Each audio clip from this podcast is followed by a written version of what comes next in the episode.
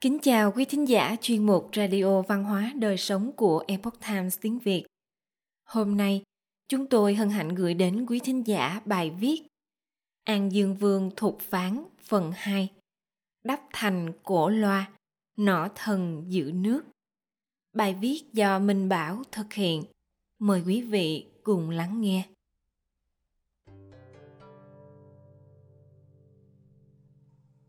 Sau khi phần lớn các tiểu quốc dần già bị nhà Tần thôn tính, cuối cùng chỉ còn lại nhà Âu Lạc vẫn còn giữ được độc lập sau nhiều năm chiến đấu. Khi nhà Tần sụp đổ, hào kiệt Trung Nguyên các nơi nổi lên, trong đó có Triệu Đà thừa thế mở rộng lãnh thổ và thành lập ra nước Nam Việt. Ngay cả khi nhà Hán đã thống nhất thì vẫn chưa thể tiến vào miền Nam do thế lực Nam Việt còn mạnh. Sau khi Hán Cao Đế bình định được thiên hạ, thấy Trung Quốc mới khổ nhục cực nhọc nên tha đà không trị tội. Năm thứ 11, tức năm 196 trước công nguyên, hắn sai lục giả sang, nhân tiện phong cho đà làm Nam Việt Vương, chặt phù để làm tin, cho phép phái sứ giả đi lại với Trung Quốc – bảo phải hòa hợp với Bách Việt, không được cây Việt lo ngại ở biên giới phía Nam. Nước Âu Lạc của An Dương Vương giáp với nước Nam Việt nên tình thế vô cùng nguy hiểm. Luôn phải cảnh giác và tự thân vận động bảo vệ chính mình.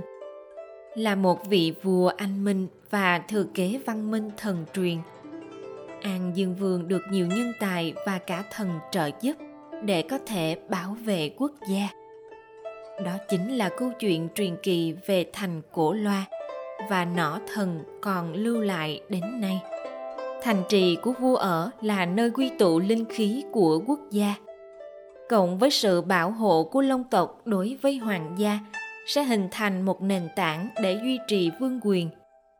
Đó là cái gọi là khí số của triều đại hay tính chính thống của người cai trị thành cổ loa là một thần tích vĩ đại cuối cùng triển hiện trên đất văn lang. Tường truyền rằng, an dương vương xây thành mãi không xong, cứ xây xong là thành đổ. Chỉ đến khi được thần chỉ bảo và cử sứ giả đến giúp mới xây nên. Vua an dương vương nước âu lạc là người ba thục họ thục tên phán. Nhân vì tổ phụ ngày trước cầu hôn lấy mỹ nương là con gái của vua hùng vương hùng vương không gả cho, bèn mang oán. Phán muốn hoàn thành chí người trước, cử bình đi đánh hùng vương, diệt nước văn lang cải tên nước thành âu lạc, rồi lên làm vua, xây thành ở đất việt thường. Hệ đắp tới đâu lại lỡ tới đấy. Vua bèn lập đàn trai giới, cầu đảo bách thân. Ngày mùng 7 tháng 3 bỗng thấy một cụ già từ phương đông tới trước cửa thành mà than rằng, xây dựng thành này biết bao giờ cho xong được.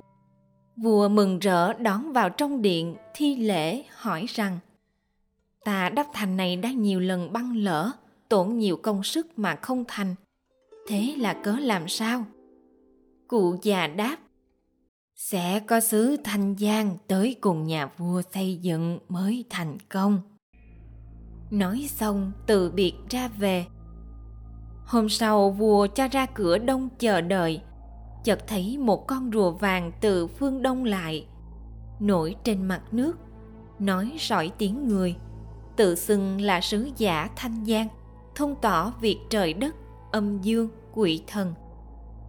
Vua mừng rỡ nói, điều đó chính cụ già đã báo cho ta biết trước. Bèn rước vào trong thành mời ngồi trên điện, hỏi vì sao xây thành không được.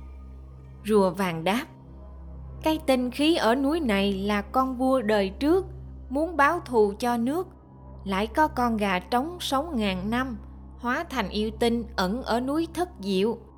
Trong núi có ma, đó là hồ người nhạc công triều đại trước chôn ở đây. Ở bên cạnh có một quán trọ cho khách vãng lai. Chủ quán tên là ngộ không có một người con gái và một con gà vốn là dư khí của quỷ tinh. Phạm có khách qua đường nghỉ đêm ở quán thì quỷ tinh lại biến hóa muôn hình vạn trạng để làm hại. Người chết vì thế rất nhiều. Nay con gà trống trắng lại lấy con gái chủ quán. Nếu giết được con gà trống thì trấn áp được quỷ tinh. Quỷ tinh sẽ tụ âm khí thành yêu hóa ra con chim cú ngậm lá thư bay lên trên cây chiên đàn. Tâu cùng thượng đế xin phá thành. Thần sẽ xin cắn rơi lá thư. Nhà vua tức tốc lặt lấy. Thành sẽ xây được. Rùa vàng bảo vua giả làm kế hành quân nghỉ trọ ở quán, để rùa vàng ở phía trên khung cửa.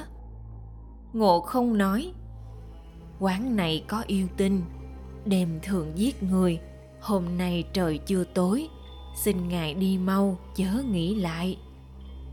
Vua cười nói, sống chết có mệnh, ma quỷ làm gì được? Ta không sợ. Bèn cứ nghĩ lại.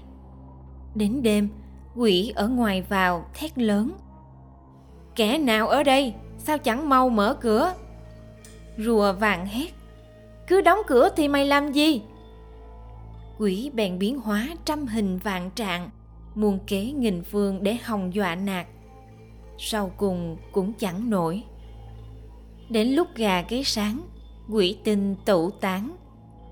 Rùa vàng cùng vua đuổi theo, tới núi thất diệu, quỷ tinh thu hình biến mất. Vua bèn quay về quán. Sáng hôm sau, chủ quán sai người đến lượm xác khách trọ để chôn thấy vua vẫn cười nói hớn hở, bèn chạy tới lạy mà nói rằng, ngài được như thế tức là thánh nhân, vậy xin ban thuốc thần để cứu sinh dân. Vua nói, nhà người giết con gà trắng mà tế thần quỷ tình sẽ tan hết. Ngộ không y lời, đem gà trắng ra giết, người con gái lập tức quay ra chết. Vua bèn sai đạo ở núi thất diệu lấy được nhiều nhạc khí cổ và xương cốt, đốt tan thành tro đem đổ xuống dòng sông. Trời gần tối, vua và rùa vàng lên núi việt thường thấy quỷ tinh đã biến thành con cú sáu chân, ngậm lá thư bay lên cây chiên đàn. Rùa vàng biến thành con chuột đen theo sau, cắn vào chân cú. Lá thư rơi xuống đất, vua vội nhặt lấy, lá thư đã bị nhấm rách quá nữa từ đó, quỷ tinh bị diệt thành xây nửa tháng thì xong. Thành đó rộng hơn ngàn trượng xoắn như hình trôn ốc, cho nên gọi là loa thành, còn gọi là tư long thành. Người đời đường gọi là côn lôn thành, lấy lẽ rằng nó cao lắm. Rùa vàng ở lại ba năm, rồi từ biệt ra về. Vua cảm tạ nói, nhờ ơn của thần, thành đã xây được nay nếu có giặc ngoài thì lấy gì mà chống? Rùa vàng đáp, vận nước suy thịnh, xã tắc an nguy đều là do mệnh trời. Vua có thể tu đức mà kéo dài thời vận. Song vua ước muốn, ta có tiếc chi? Bèn tháo vuốt đưa cho nhà vua mà nói, đem vật này làm lẫy nỏ, nhằm quân giặc mà bắn thì sẽ không lo gì nữa. Dứt lời, trở về biển đông. Vua sai cao lỗ làm nỏ lấy vuốt làm lẫy, gọi là linh quan kiên quá thần cơ. Về sau triệu vương là đà cử binh nam xâm cùng vua giao chiến. Vua lấy nỏ thần ra bắn, quần đà thua lớn, chạy về trâu sơn cầm cự với nhà vua, không dám đối chiến, bèn xin hòa. Vua cả mừng, hẹn rằng phía bắc sông tiểu giang thuộc triệu đà cai trị, phía nam thì vua cai trị nỏ thần bị hủy, ngàn năm mất nước dẫu cho an dương vương là quân chủ kế thừa của hùng vương, bản thân ông cũng là người cai trị nhân đức và tài giỏi nhưng khí số quân chủ của dân tộc Văn Lang sau 2.600 năm đã tận. Rốt cuộc ông cũng trúng kế mà dẫn đến nước mất, nhà tan. Khởi đầu cho nghìn năm đen tối khốn cùng của dân tộc. Câu chuyện tình ai oán Mị Châu trồng thủy là huyền sự đẫm máu, nói về đoạn sử bi thương này. Không bao lâu, đà cầu hôn, vua vô tình gả con gái là mị Châu cho con trai Đà là Trọng Thủy. Trọng Thủy dỗ mị Châu cho xem trộm nỏ thần, rồi ngầm làm một cái lẫy nỏ khác thay vuốt rùa vàng. Nói dối là về phương Bắc thăm cha, nói rằng tình vợ chồng không thể lãng quên, nghĩa mẹ cha không thể dứt bỏ. Ta nay trở về thăm cha. Nếu như đến lúc hai nước thất hòa, Bắc Nam cách biệt, ta lại tìm nàng, lấy gì làm dấu? Đáp, thiếp phận nữ nhi, nếu gặp cảnh ly biệt thì đau đớn khôn xiết. Thiếp có áo gấm lông ngỗng thường mặc trên mình, đi đến đâu sẽ rứt lông mà rắc ở ngã ba đường để làm dấu, như vậy sẽ có thể cứu được nhau. Trọng thủy mang lẫy thần về nước, đa được lẫy cả mừng, bèn cử binh sang đánh. Vua kỵ có nỏ thần, vẫn điềm nhiên đánh cờ, cười mà nói rằng Đà không sợ nỏ thần sao? Quân đà tiến sát, vua cầm lấy nỏ, thấy lẫy thần đã mất bèn bỏ chạy. Vua đặt Mỹ Châu ngồi đằng sau ngựa rồi cùng nhau chạy về phương Nam. Trọng thủy nhận theo dấu lông ngỗng mà đuổi. Vua chạy tới bờ bể, đường cùng, không có thuyền qua bèn kêu rằng Trời hại ta, sứ Thanh Giang ở đâu, mau mau lại cứu. Rùa vàng hiện lên mặt nước thét lớn. Kẻ ngồi sau ngựa chính là giặc đó. Vua bèn tuốt kiếm chém Mị Châu. Mị Châu khấn rằng Thiếp là phận gái, nếu có lòng phản nghịch mưu hại lại cha, chết đi sẽ biến thành hạt bụi. Nếu một lòng trung hiếu mà bị người lừa dối, thì chết đi sẽ biến thành châu ngọc để tẩy sạch mối nhục thù. Mị châu chết ở bờ bể, máu chảy xuống nước. Trai sò ăn phải đều biến thành hạt châu. Vua cầm sừng tê bảy tấc, rùa vàng rẽ nước dẫn vua đi xuống bể.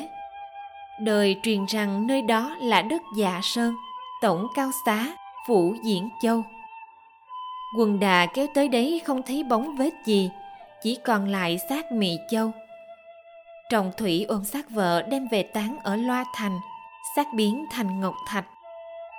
Mị châu đã chết, trọng thủy thương tiếc khôn cùng. Khi đi tắm tưởng như thấy bóng dáng mị châu, bèn lao đầu xuống giếng mà chết. Người đời sau mò ngọc ở biển Đông, lấy giếng nước này mà rửa thì thấy trong sáng. Nhân kiên tên Mị Châu cho nên gọi là Ngọc Minh Châu – là đại cửu và tiểu cửu. Lời bàn Thà một phút huy hoàng rồi chợt tắt, còn hơn buồn le lói suốt trăm năm. Trích thơ Xuân Diệu một nền văn minh vĩ đại 26 thế kỷ như Văn Lang không thể nào lại cứ thế mà vô thanh vô tức biến mất trong lịch sử. Khúc vị thanh cuối cùng của nó tuy đau đớn, nhưng lại vô cùng huy hoàng và bi ai. Chính là được viết bởi an dương vương và nhà âu lạc. Những người thừa kế cuối cùng của văn minh thần truyền phương nam. Những gì khắc vào đá có lẽ sẽ vỡ mà mất khắc vào gỗ rồi cũng sẽ tiêu mất chỉ có những câu chuyện truyền miệng của dân gian là sống mãi nền văn minh thần truyền vĩ đại của con cháu long quân kia có lẽ nhờ vào những truyền kỳ về sự tích chữ nước anh hùng của vua tôi nhà Âu Lạc hay câu chuyện tình đẫm nước mắt và máu của nàng Mỹ Châu mà lưu truyền mãi mãi về sau. Trân quý các bậc tổ tiên Âu Lạc, những vị nhân đã hoàn thành xuất sắc vai trò của mình trong lịch sử.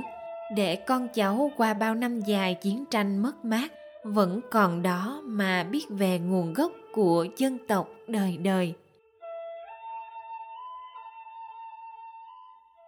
Quý thính giả thân mến, chuyên mục radio văn hóa đời sống của epoch times tiếng việt đến đây là hết. Để đọc các bài viết khác của chúng tôi, quý vị có thể truy cập vào trang web e itviet com cảm ơn quý vị đã lắng nghe, quan tâm và đăng ký kênh. Chào tạm biệt và hẹn gặp lại quý vị trong chương trình lần sau. Kính chúc mọi điều bình an và tốt lành đến quý vị cùng người thân.